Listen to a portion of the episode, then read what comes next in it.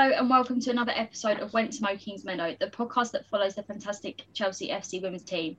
I'm your host tonight, and hopefully this week it will go a bit better than the last time I tried to host the podcast. So joining me this week, I've got Dane. Dane, welcome back. Thank you. How are you? I'm good, thank you. And we've got Matt Ball from Worldwide Chelsea joining us as well today. Matt, do you want to tell us a bit about yourself? Yeah, um, thank you. First of all, thank you for letting me come on for the first time. I've been following this pod for a long time. It's nice to have a, a pod about women's football. There's not many about, so it's nice to come on and talk. Um, yeah, so about myself, my name's Matt. I'm 23. I've been supporting Chelsea since 2005. Um, generally, I've been supporting the women's game for about the last two, three years, but now I'm outside at uni. I can properly concentrate on it now, and watch all the games. Um, yeah, I'm, I'm, part of the Worldwide Chelsea channel. Um, so we have a YouTube channel, we have a podcast, which we try and speak about both men's and women's, which we've got a women's show coming up. Um, and yeah, I love football, love Chelsea, so I love talking about it.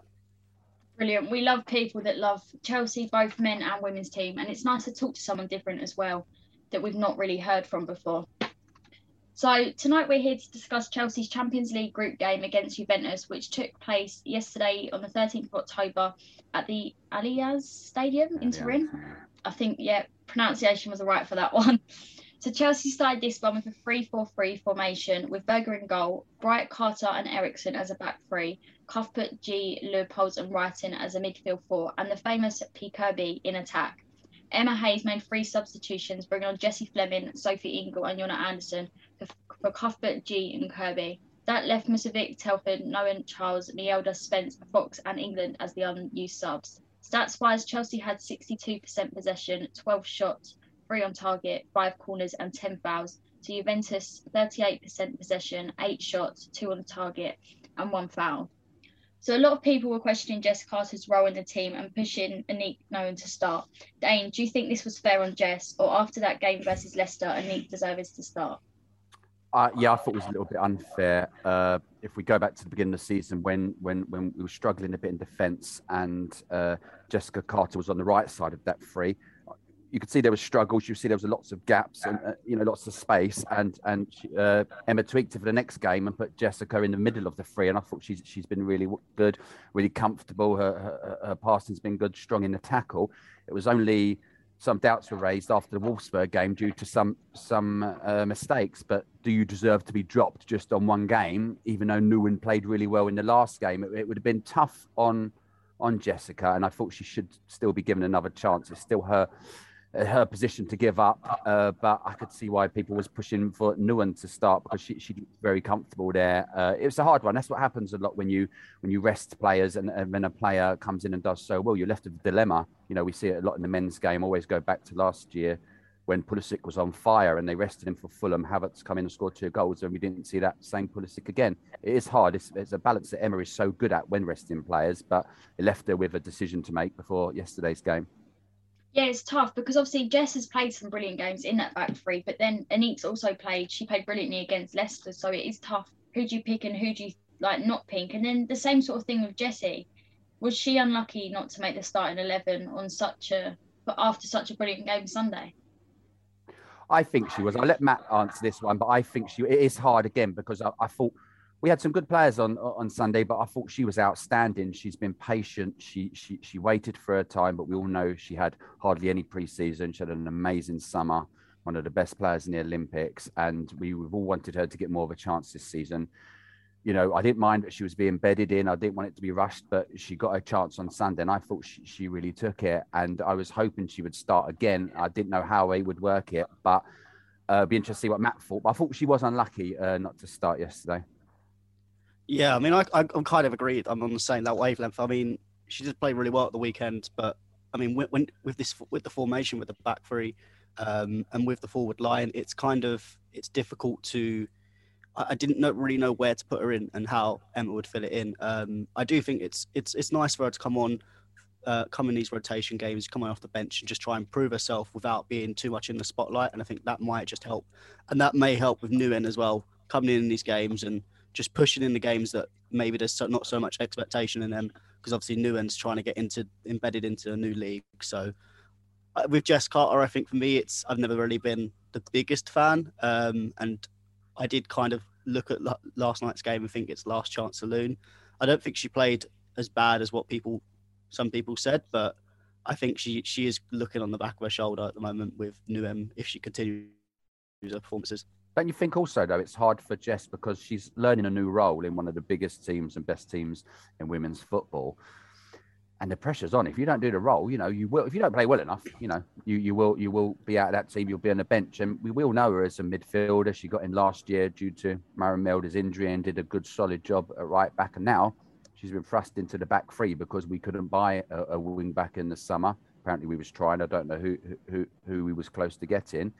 Uh, she wants Emma wants to go for free, and, and it's a new role for Jess, so it must be quite hard for her and then, harsh on her as well. If well, you're not doing what we expected. Well, how long have I known a role? Or do you look at it like, well, you're a professional footballer, you know, you need to adapt. Yeah, I mean, I think there's there's quite a lot of with the all the three centre backs, Bright, Eriksson, and Carter. I think there is that ad- adaptation of getting used to not just just this new formation, the fact that there is three people and communication is key. And I think that's something we've really lacked, especially with the wing backs as well. Um, so I think it's not just Carter. It's, it's not like it's just Carter making all the mistakes. There's been arguably mistakes from all of the back five, um, and it's a lot of the goals are more team goals, whereas multiple people making mistakes. So it is a little bit harsh. I mean, Carter's always going to be the one that's um, singled out because she was the, the person that's been coming last. So it's normally when last one in, first one out. Sometimes um, and Eriksson have got that pedigree of they've done multiple years in the squad, played really well. So people will give them a bit more time. But I think maybe with Carter because she's come in, she came in at, at the end of last season, did really well right back, and then obviously it is a new position. So we've got to give her time. It depends on what Emma wants to do. If Emma wants to continue with this three four three, then I'd say give her a chance and just give Nouwen some of the smaller games, and then in a couple of weeks, maybe a month's time, if if the situation is still the same, then you maybe think about changing it. It will be interesting to see. Obviously, Emma Hayes said after the international break, she's hoping for Maren to come back.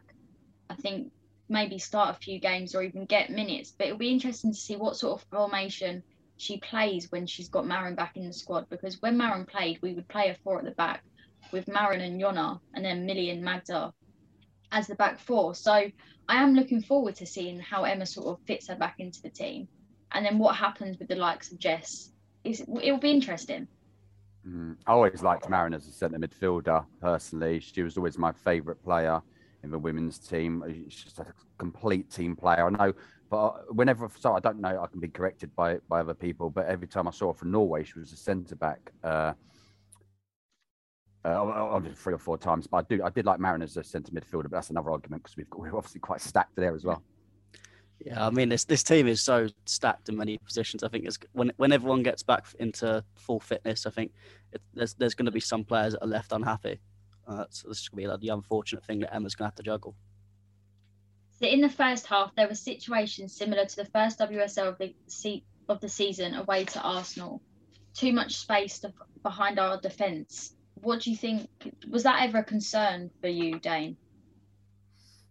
Yes, a little bit. Uh, again, obviously, mentioning giving Carter Carter a chance, but the, you know the space was essentially the, the Juventus striker was smartly just just just tagging off the back of her, and she recovered a few times, uh, Jess. But it was it, it, it was of concern because uh, I thought we'd we'd we'd we'd we'd we'd stepped back a, a, good 10 15 yards yards after that arsenal game and we was more in control. Uh, so i didn't like that. I, I, just wanted us to drop a little bit but uh, yeah it was a little bit of a worry. Yeah so erin not long she well i think it was about 30 minutes into the game or was it a bit more when erin scored? Was it 37 or was that were they 37 no i think they were 37 i think we was like 31 or 30 yeah, it was around around the 30 mark. So Erin scored what looked like a wonderful goal. Was this the case, or was it bad Juventus positioning and overall defending, Matt?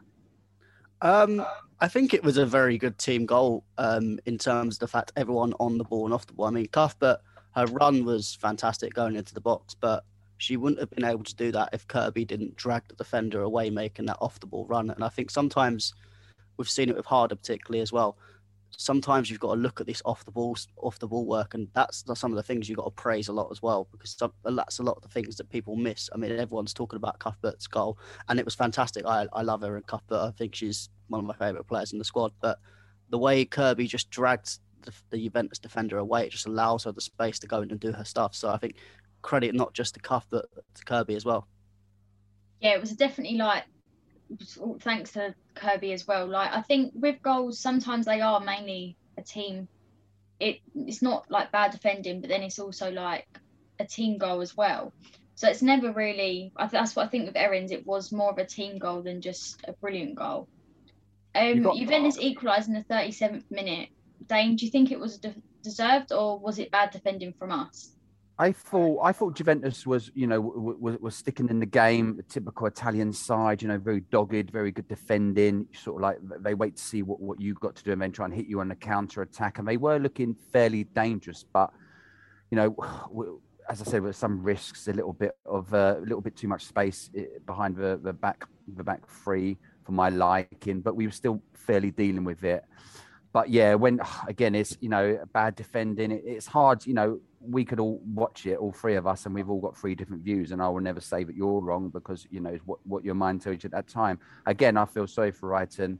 She's a very attacking winger, asking to be played a, a wing back. Another one trying to learn a new role later on in the game. She she was left back briefly. It's uh, as you say, when you got just out of that back five, you got the wing backs who, who are learning how to play wing backs, and one of the defenders learning how to play a centre back. There's going to be mistakes, there's going to be out of position play, and it's just something that you hope that we overcome because we're so good in other positions. And and and so far this season, apart from the Arsenal game, we have got away with a little bit. How long do we, we expect them to take to learn positions? Well, top league football, they need to all learn quickly, otherwise and we'll be looking when when when the time comes to, to bring players in or or try other players there. So in the 44th minute, Kerr nearly scored after a clearance from the Juventus keeper, Roches, Ric- Ricochet? Yeah, Ricochet. Yeah, yeah. Off Kerr and into the empty net. Did this prove we need to press and close the home team down more, Matt? Um, yeah, I mean, it's always nice to have people pressing about, um, but I think the thing is, it needs to be a team effort. When it's no point one person like Kerr pressing and then it just not working because teams can get out the press quite easily. But I think when in terms of a pressing game, I think it needs to be more of a team. It needs to be a team effort. So if the, I think the front three can do it because they're so intertwined, but they they do. I think it would be good if they can press together um, because that will put more people uh, teams under pressure particularly uh, some of the defences uh, from the lower teams in the league. I think they do struggle with uh, having the ball at the back. Um, so if you can press them, you'll get much more opportunities creating for yourself. Yeah, I agree with you there. I think if you were to press, you need it as a team effort and not just one player. Because I feel like when you've got more players pressing forward, you're more likely to manage to try and get a goal out of the press. Yeah, but I mean, at the same time as well, you need to figure out the balance because there's no point doing a lot of pressing and if it's not working, and then you're taking a lot out of the gas tank because if you press too much and they do beat the press, then again with the back three, especially with players getting used to certain positions, they're going to get caught out a lot more. So it is a bit of a risky game pressing. Chelsea was sitting deep when Juventus was in position. Were we worried about our game plan at all, Dane? No, not leading up to half time because you know I have so much faith in Emma and she she does change things. Uh, she will. If I contradicted myself on, on the going back to the Arsenal game, I think we waited too long to change certain aspects or certain tactics, and we stayed with that rigged back three. But I had quite faith in Emma would change it. Uh, you got to remember what, what you want out of an away game. You know, if your game plan is to win, and you, these these tough away games in, in, these bigger European teams, you know, you've got to stick in there, and it's not so much about how you're playing; it's, it's whether you're still in that game. We were still within the game. We, we always know we've got a chance with with, with our, our world class front three, and uh, all we had to do was be careful of their counter attack. And I always knew that in the second half, you know, we would. I was hope I was expecting us to make at least two or three chances and to score at least one of them. So no, I wasn't worried. I wasn't worried at all. Matt, would you made any of any changes at halftime, or would you have kept the team as it was? Um, I would have kept it as it is, at least for the first 10, 15 minutes. I think you had there were uh, many good parts of the team, but there was just parts that were lacking. I think Ji, she wasn't so much in the game, and I would like to have seen a bit more creativity to, from her. So I was like, it was kind of like you've seen some stuff, but you need to. I felt you just give them another 10, 15 minutes to see if they can improve with your instructions. Because sometimes it's it's better giving players some instructions from the manager and then trying to change on the pitch than just dragging them off at half time. Sometimes dragging off at half time is not always the best thing to do. I mean, it wasn't like we were two, three nil down. If it's in that situation, then you start having you, you have to have the conversation of dragging people off. But I think when it's one one, you're still in the game. You've still got many positives that Chelsea were showing in that game. Um, I think it, it, was right for Emma just to give it 10, 15 minutes and then look to change it. And it gives you it gives Emma a bit of more time as well, just to look at how the game is changing and how Juventus set up in the second half because Juventus will also change tactically to try and win the game also. Yeah, I think it is better to sort of hold out for like 10, 15 minutes just to see how the other team also comes out after half time. Obviously, we saw Jessie Fleming come on for Erin Cuthbert. I don't, I think it was about 10, 15 minutes into the second half. Chelsea went back to a back four and midfield three. Do you think Jessie made an instant impact on with her coming on, Dane? Yeah, I uh, again, we're talking about pressing. She presses the, the ball well. She, you know, she pressures the play, pressures certain areas. Some of it, the passing was was wasn't wasn't on point, but you know, you got to imagine what's in the mindset of Jessie coming on. She knows she's coming in off a of, off a really great game against Leicester. Maybe she's in her head thinking, "Well, I would have had a good chance to start, but I've got to impress again. You've got to be professional, a little bit over erratic, but but she's she's such a smart, intelligent player, and I yeah, I'm I'm always impressed with her. You know, from the days that I first heard about her playing playing in you know an American college. Uh, yeah, I it, it, it's going to be tough for her to get in, but when she does, you know, she's she, she's got to stay in there, and she can only do that with her performances. You know, as alluded to earlier, we saw how brilliant she was in the Olympics. You know, she was one of the best players, and before the Olympics, would any of you have, uh, uh, even without Chelsea tinted uh, bias blue gloss on, said, "Oh yeah, Jessie Fleming's going to be one of these, one of the major performers in the Olympics"? I doubt we would have done. Uh, but yeah, I, I was pleased when she came on. She was given a lot longer than she was earlier on at the season when she was getting like five, ten minutes just for fitness. And as I say, she presses and pressures so well, and she she never hides. She's always looking to do something, always looking for the ball. You know, great team player she is. I definitely think with Canada, with Jessie at the Olympics with Canada and how they performed, we actually got to see like the real Jessie. I think if the Olympics hadn't have happened, we wouldn't have actually seen how well Jessie could have played. I think that's really helped her get in this, like slowly starting to get in game time because Emma's realised she's actually an outstanding player.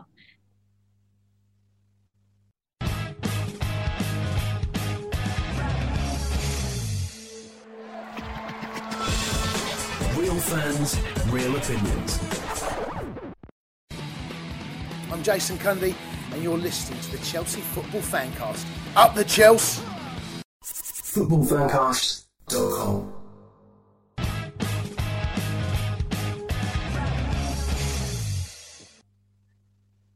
Yeah, oh, absolutely. Sorry, I don't know. Yeah, absolutely. I think, you know, yeah, she, she's an outstanding player. Again, you know, uh, uh we could be indecisive about where where her best position is. Do we adapt to formation? Would we change? You know, I know a, a four two three one was was quite popular last season. You know, Emma's gone with the more of the three four three this year. It's hard, yeah. You know, as we talking about Maren Mjelde earlier, you know, where does she come into team? Where you know what what is Jessie's best position under what formation? You know, it's uh, something that, that, that Emma has probably thought about, but she could think about that for, for obviously each player. Each player could have a different, obviously a favourite position and a favourite formation. It's uh, Emma's job, which she does clearly wonderfully, to to to adapt them all to to her formation and her ideas. For the harder goal, I was wondering which of our forwards forwards I would like the chance to fall to, and I hoped it'd be harder. Matt, was there any concerns in us creating a good goal chance, or were you always confident one of them would produce some sort of magic? Yeah, I mean that front three, we've got such a great chemistry between the three. I mean, I've, I've always in every even in the Arsenal game, I was mm-hmm. never at any point not confident that we we would create chances for ourselves. And what I love about the three of them is that they're all so selfless. It's not like you've got one player that just wants the ball all the time and is constantly shooting. They're always looking for each other. And sometimes that does play to our disadvantage because sometimes they can play it to, to each other too much and sometimes they could go for it. But I think this year we're finally started seeing the balance. I think where we always talk about the three four three. We're in the defence, we seem to be struggling with it, but I think it's actually getting the best out of people like Pernille Harder. It's getting the best out of the attack in general, and I think um, once it eventually clicks and we can get this balance working, I think we're going to create a lot of chances in this formation. Yeah, I think once it clicks a bit more, I think it, we are going to see a stronger Chelsea slowly. We are seeing a stronger Chelsea slowly starting to come out. Um, and I think it's just going to take time. Obviously, the last three games, we've left it very last minute to either get a point or get the winning goal out of it. So I think it's just going to take time once the players sort of develop more with each other and we've got more players come back in, come back in, back into the squad, we are going to see a good formation and a good team. Dane, I want to talk about AKB time wasting. I think I think that's the only goalkeeper I can see that time waste, but she does it so well. However, I do think she did actually bend her finger back and she weren't just putting that one on. What do you think about AKB time wasting? Oh yeah, you, need, you know. Let's be honest. If it was the other way around and Juventus was winning two one, the whole team would be doing it. I've no doubt about it.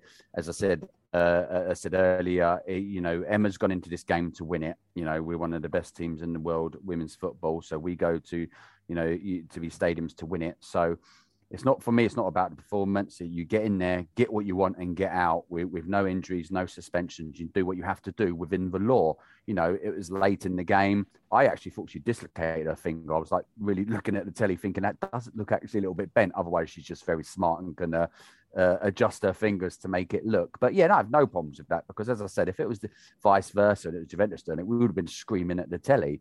Uh, Ann-Katrin's doing it, and we, we, yeah, you know, stay down for longer, laughing. You know, this is what you need to do. Yeah, Matt, were you happy with the with our overall defending, and did you have complete faith we'd manage to hold out and keep it as two one? Yeah, I mean, we always seem to get the job done, no matter what what comes our way. We always seem to get the job done, whether it's last ditch tackles, great blocks, or even Berger pulling off great saves. I mean, she put off a good save. The Juventus goalkeeper put off a good save. I mean, a lot of people criticise women's football and says, well, women's football they're not very good goalkeepers. But I'd, I'd say, look, I'd say to anyone that criticises it, look at that match and just show that women's women's can be very good goalkeepers. So, um, but yeah, I mean, in the overall defending, holding out, I think once we got that lead, I, I, I didn't see us losing it. Um, Juventus did improve, but they they wasn't getting as many good chances as I thought they would get. I thought they would really come out, um, but they, they didn't really come out as they, they kind of hesitated, and that's where I felt that was where the game was going to uh, come our way because they just they hesitated the first five or ten minutes. Didn't well, I think they were a bit shocked that the goal uh, Harder scored the goal, and then it just took it wasn't enough time for them to get back in the game. Um, but yeah, I'm always confident with Chelsea, hopefully holding it out. Yeah, I think with Harder scoring the um, second goal, I think it did put Wolfsburg in a position to think, not Wolfsburg, sorry, Juventus. It put them in the position like they didn't have enough time, like he said, to come back from it. And I think it sort of held the Chelsea team together to think, right, we've got to keep it as this 2 1 now. We can't let them concede again. We've just got to stick it out and get the three points from this game. Yeah, definitely. I mean, it, it, what last minute goals? I mean, some people complain about them, but for me, it's it's it's great because you the other team's not going to get back from it, and we've seen some of the best football teams, the Man United's Fergie team, they do it perfectly, scoring late goals. I mean, it doesn't matter when the goal comes as long as you get the result at the end of the day. So we had some reflections after the game. Dane, do you want to run through them? What we had sort of come up with? Yeah, we'll start so then we can give Jane some questions and she can give us some answers. So with Carter and some of defence making some mistakes and getting caught out, do we believe that three at the back will be over? And if so, what formation would you like us to change to or stick with going forward? Which is is very intriguing because you know we've all got Twitter, we all see what what people say and what people want But individually, like I said earlier, our eyes tell us something different to what Matt might think or what you might think, Jane. So it's interesting to think if if if Emma's going to stick with a three or, or or if she isn't, then what formation would you like to see? I think a back three for league games. It seems to be working, but it I think it only works with Jess in the middle and sort of that back three. But I think when it comes to Champions League, I do think we need a back four. Obviously, European teams in the Champions League are a lot better than some of the teams in the WSL. So I think we have got to like put our strongest defence out because they are going to be mainly attacking because everyone wants to win the Champions League trophy. So I think for Champions League have a back four, but with the league, I'm happy to stick with a back three. What do you think, Matt? Yeah, I think it's it's a tough one. I mean, I think we've got to work for this back three, and I think there are players like Mjelde's to come back in um, to try and see if we can improve that. I think for now, for me, I, I kind of agree with Jane where against the big teams, maybe we do revert back to the back four, something we know, just so we can try and gr- grind out them results. And then when it comes to the smaller teams, we can play the back three. And I think what I, I would say is with the wing backs, I think uh, both our wing backs are a bit too attacking. Um, and that's what's causing the problems where they're going up too far and then you're leaving the back three a bit exposed.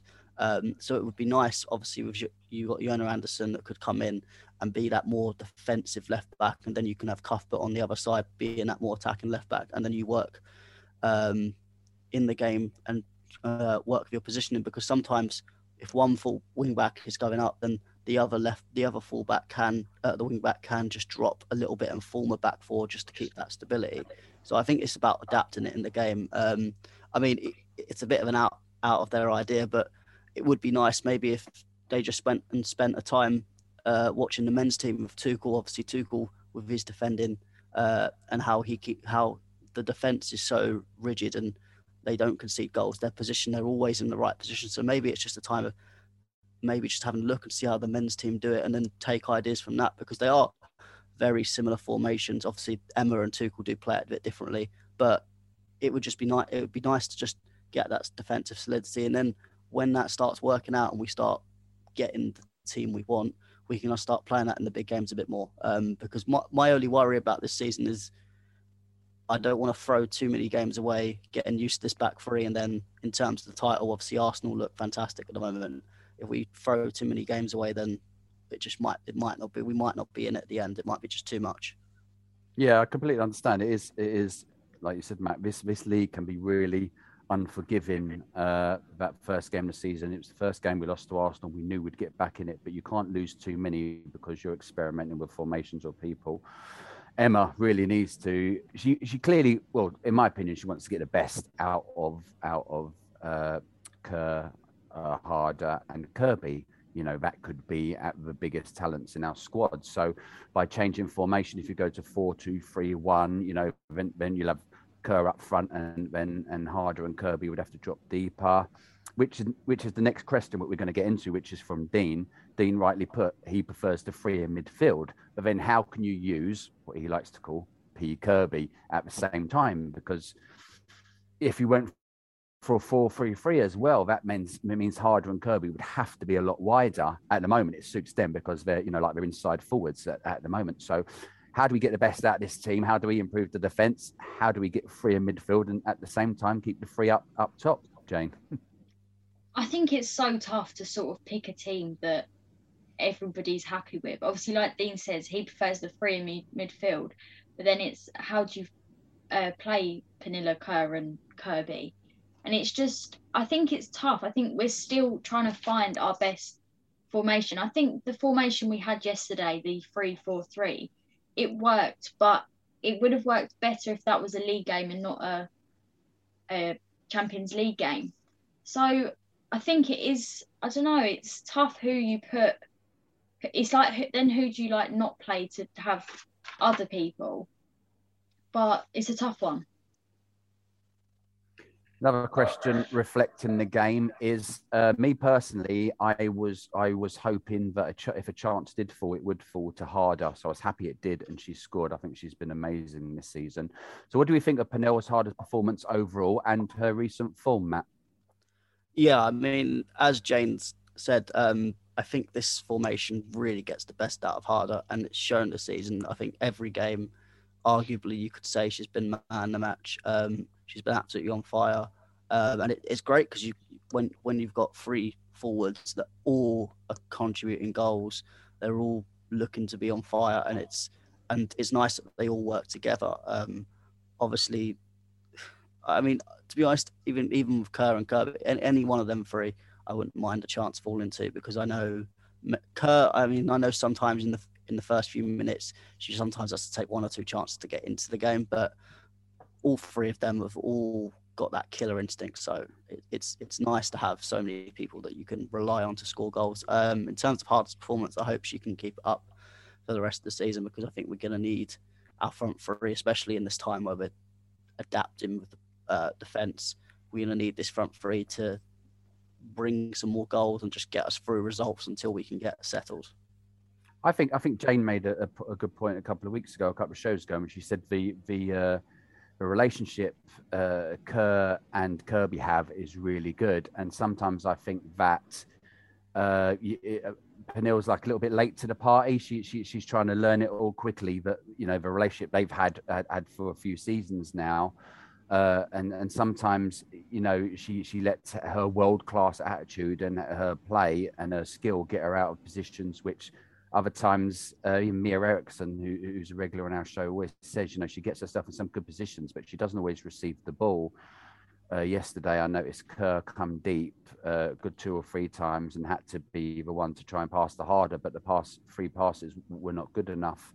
Uh, I prefer obviously Kerr being on the end and not not trying to provide like you know more Kirby and Harder looking for for Kerr. But I do think you know I think they still think there's so much more to come from Pernille as I said, I think she, she, you know, she's just finding her feet in in in in this team. She's adapting really well because she's so professional. But it, it is so hard when, as I said, you've got such a good relationship with with, with Kirby and Kerr because Kirby, you know, nine times out of ten will look for Kerr.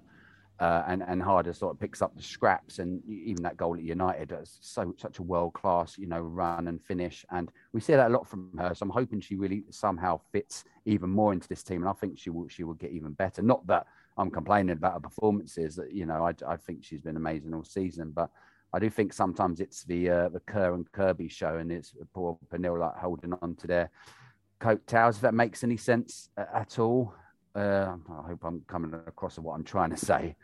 Yeah, I mean, it, it, probably will take time just for her to get in. I mean, when with Kerr and Kirby, they've been so tightly knit for a while. Sometimes it is, it does feel a bit alien for someone else to come in and suddenly disrupt that a little bit. But I think they'll they'll all get they'll all get connected. I think I think it will get towards halfway through the season, and I think you'll start really seeing it, and that will prove really good for us because I think that's what we need just going forward. Um, obviously, Harder. I think she's you, you kind of pointed out a lot of her goals.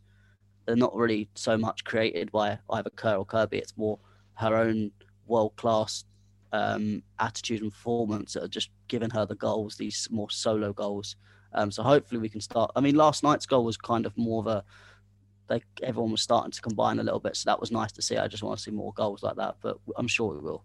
In the future. I think sometimes she drops deep. Sometimes uh, out of all the three forwards, she drops the deepest because she wants to be involved in the play. She loves the ball at her feet, and sometimes the long balls go over her head and the game to an extent passed her by and she desperately wants to be involved. But you know, we had a good chat about her and we obviously we all rate her highly. You know, I love watching her play.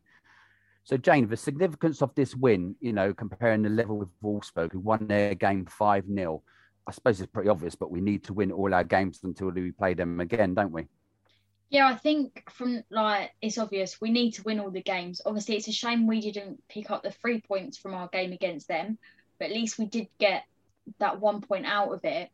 Um, we're level obviously with Wolfsburg in the league now, although that because they've got a higher goal difference, if it does come down to the goal difference, we need to now beat the in the rest of the games. We need to win as many goals as we can, just so when it comes to that Wolfsburg game, we're going to be ready and we will come out fighting and try and get the three points from that game. Yeah, good points. And this is a question for, for, obviously both of you because, like, like probably like you two, you know, I watched it. I enjoyed watching it in, in the big, beautiful stadium, you know, the, the proper men's stadium. But so, what did you think the impact of the atmosphere was? You know, did the crowd make an impact? How do you think it helped, or did it hinder our team playing in such a big, glorious professional stadium?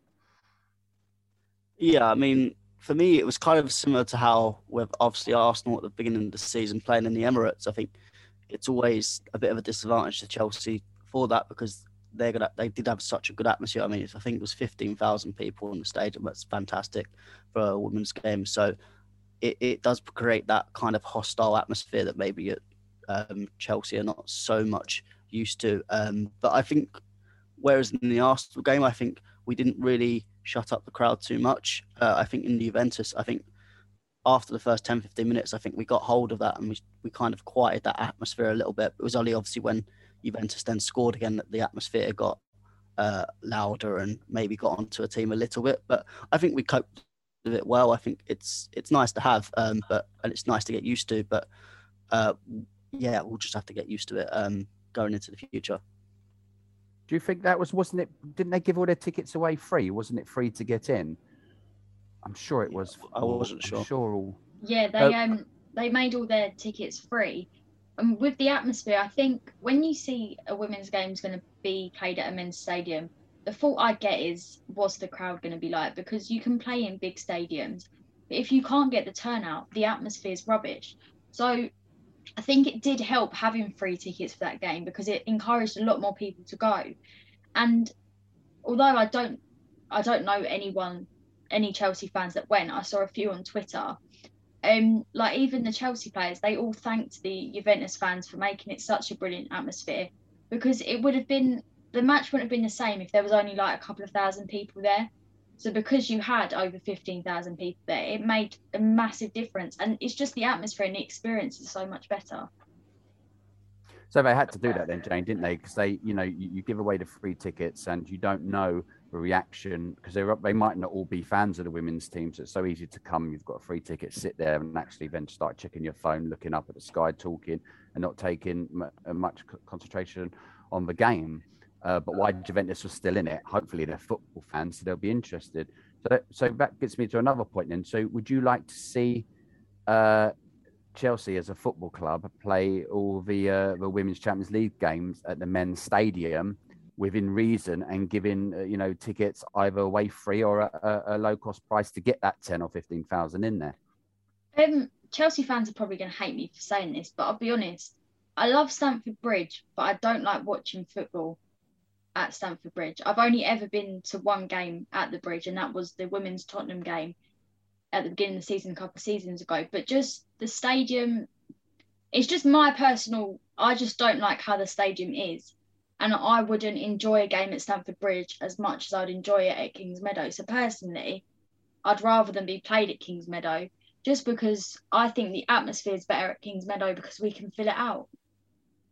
Yeah, I can understand where ah. you're coming from, Jane, because obviously, yeah, you've got no affiliation to the men's team or or to going to Stamford Bridge, so I can actually see, you know, your home and your heart is at Kingsmeadow. So why would you change? It'd be like me being a season ticket holder at the men's and then, you know, saying, well, let's go and watch Chelsea play at Craven Cottage at Fulham down the road. What do you think, Matt? Would you think that would be good for the ladies, the women's to play their Champions League games at Stamford Bridge, or, or like Jane, it would upset the fans because their home is Kingsmeadow, it's not Stamford Bridge. Yeah, I mean, I think it's it's one you'd have to balance. I think some certain games, I think it it you would understand it a bit more. Some of the bigger games, Juventus, Wolfsburg. Say we do end up coming to play Barcelona again, I think that would be cracking to have that in somewhere like Stamford Bridge. I mean, I argue with the Stamford Bridge atmosphere. It's hard enough to get a good atmosphere in there in the men's game, let alone the women's game sometimes. So, um, but I, I I did remember I was I can't remember. It was a couple years ago. I went to watch the Youth Cup final at Stamford Bridge, um, and that even though there wasn't that many fans there, we did. There was actually a quite a good atmosphere than what I thought. So I think it comes to it. I think it's, it's certain games. Obviously, we're playing Servette next. You wouldn't really want to see Servette at Stamford Bridge because I think even if you give free tickets away, I don't think there's going to be that great an atmosphere. Whereas even if Arsenal come to Stamford Bridge next time, I think if you had Chelsea Arsenal and you did put it as free tickets of both teams being from London, I think you could get a really decent atmosphere from that. But it would depend on certain games, and then it would also depend on, again, if the men's team's playing there, then obviously you're not going to be able to play some games. So I think it all depends. And maybe maybe flirt with it a little bit, but Kingsmeadow is the home of the women's team, so you've got to keep it that way. So after the game in Emma's interview, she said quite a few quotes that I sort of picked up on and I thought we could discuss about. She said about our ability played a key role in this win. Dayne, do you agree with her there? Yeah, yeah, absolutely. You know, because as, as we as we spoke, you know, you know, she went in with the three four three. Well, you know, we, we could all disagree or agree on the fact if, if Juventus was taking advantage of that. As I said, at one one, they was always in the game, trying to look dangerous on the counter attack. Typical Italian team, suck it up and hit us. But Emma saw something she wasn't happy with. You know, you know, she she adjusted it, and the team adapted because we went, you know, we went to the four at the back, and we then went on to win the game. So great management by Emma. Matt, she also said the performance from the team was mixed, but I felt like we were resilient enough. We took our chances when it mattered. We really did see the team not giving up, didn't we? Yeah, I mean, no matter what was happening in the match, we just kept going and going. And I think the team knew themselves that eventually the goal would come. I think they, they had the belief in themselves that no matter what Juventus would do, that they'd eventually get the goal. And I think that is that is the icon of a champions team. And obviously, we we have won the WSL for the last two years. Um, we've got to a Champions League final. We're going to have that mentality, that great mentality in us. And I think that is was kind of the difference between Juventus and Chelsea. Juventus, they're obviously they're, they're doing really well in their own league, um, but they they just I don't think they have that Champions League pedigree at the moment, and they have struggled in recent seasons in the Champions League. So I think that was kind of the thing that got us over the line, and I think that's what with, with again with champions, that's what gets them over the line in most games. When when the going gets tough, you just stay resilient and find a way to push through. I think that that for me, that's a good sign. Um, some people take that as a negative that we're scraping through games, but if we can scrape through the games, even though we're maybe not at our best, I think that that is uh, is a sign that we're always going to be consistent and we're always going to be at the top. Yeah, it's definitely better to scrape for a game than to lose a game. So if we win by only just about, it's I'm going to prefer that way of the game than losing a game and losing three points or losing a final or stuff like that. Dayne, Emma also said we're in a strong position with four points, and that's the position we want to be in. Are you happy with? Are you happy that we've got four points, or would you have wanted the six points? I, I was I was hoping for six points. Uh, I I always expect I sort of expected us to beat Wolfsburg. Uh, in all honesty, I thought it'd be a tight game. Uh, you know, a two-one or, or maybe a three-two. But I I was hoping would win.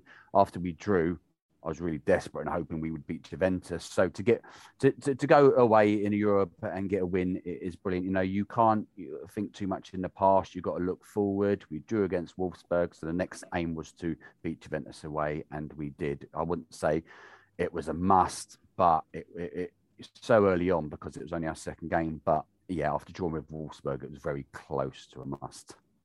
Yeah, well, everyone's going to be happy with four points instead of no points at all. So four points is better than nothing. Uh, player of the match was decided by our friends on Patreon, and that was Pernille Harder. Matt, who was your player of the match? Yeah, I mean, you can't really complain. She scored the winning goal and she was fantastic all the way through. I mean, a special shout out to Erin Cuthbert as well. I think when she was on the pitch, she was fantastic for me in that wing back role.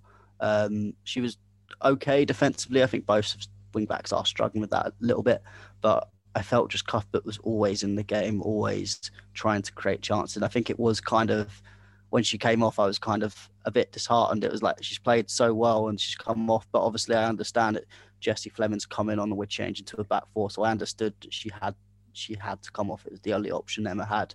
Um, but yeah, I mean, she was, wasn't on for the full game. That's why I probably would give Harder the man the match over. And but Cuthbert played really well, so I just give that a special shout out. Dayne, do you agree with that, or did you have someone else as your player of the match? Uh, I agree with that. I'd like to do a few mentions. I thought our captain was was outstanding. Uh, agreed with everything Matt said about Erin. You know, again, she she's learning a position, and you've got to have a good engine, good lungs, because you are up and down, expected to attack, expected to defend, and she she looked good. You know, I thought she she, she was impressive. Unlucky to come off.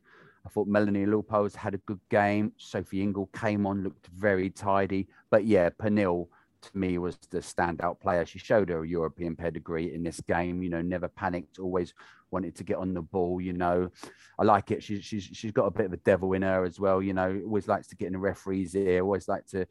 You know, let let the players, you know, the opposite players, you know, know a, a few home truths. So yeah, she she is she is she was she was brilliant today, and I think it was deserved.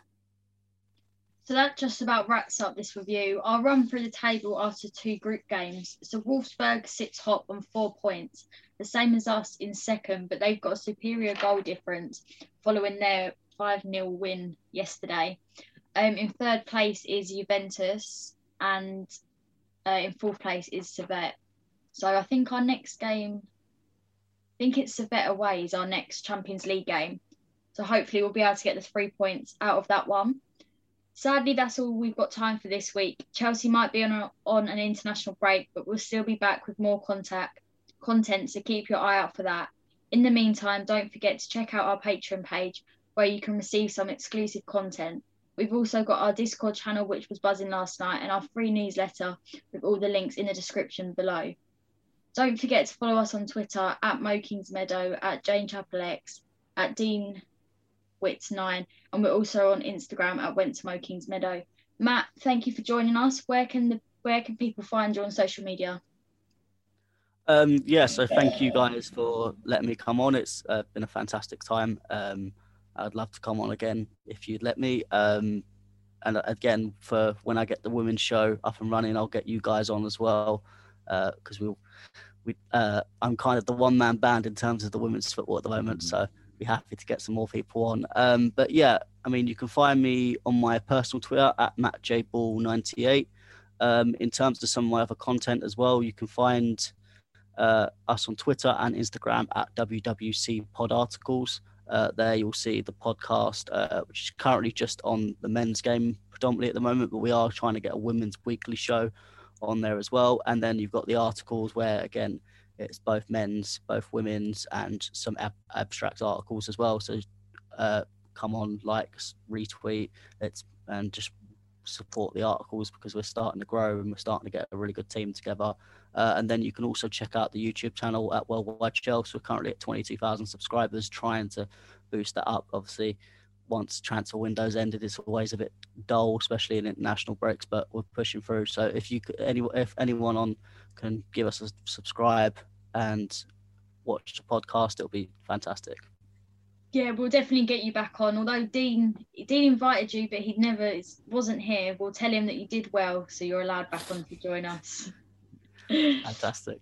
Dayne, thanks for joining us. Hopefully, we've got some exciting stuff coming out over the international break if it all goes to plan. Yeah, we've got a, we've got a little couple of somethings coming up and a, a celebration in two ways, which uh, if you're an avid listener or just started listening, that you might be interested in. But yeah, we've got some exciting things coming up, some good ideas flowing. And yeah, thanks for Matt coming. It was lovely to, to have him on and, and, and share his, his experiences and his thoughts and look forward to having him again. And yeah, it's funny, isn't it? Dean invited him on and didn't even turn up for the date, but hopefully me and Jane did did enough with Jane obviously steering our ship tonight to uh... I'm glad I'm glad this time my podcast worked because I did worry it was going to go all downhill like the last time I tried to host it, but it stuck out on me and I've got through it. So I'm proud of myself. Yeah, no, you've done well, Jane. No. Yeah, you've done well. Thank you. So until next time, Chelsea fans, from Kingsmeadow to Wembley, keep that blue flag flying high.